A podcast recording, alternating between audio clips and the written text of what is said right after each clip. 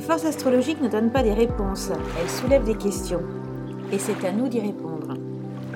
Cette phrase, comme encore bien d'autres, on la trouve dans le livre fondateur de Stephen Forrest, paru en 1984 et qu'il avait intitulé Le ciel intérieur. Et elle illustre de manière magistrale le changement qu'il a fait opérer à l'astrologie, la passant d'une astrologie traditionnelle à une astrologie de développement personnel.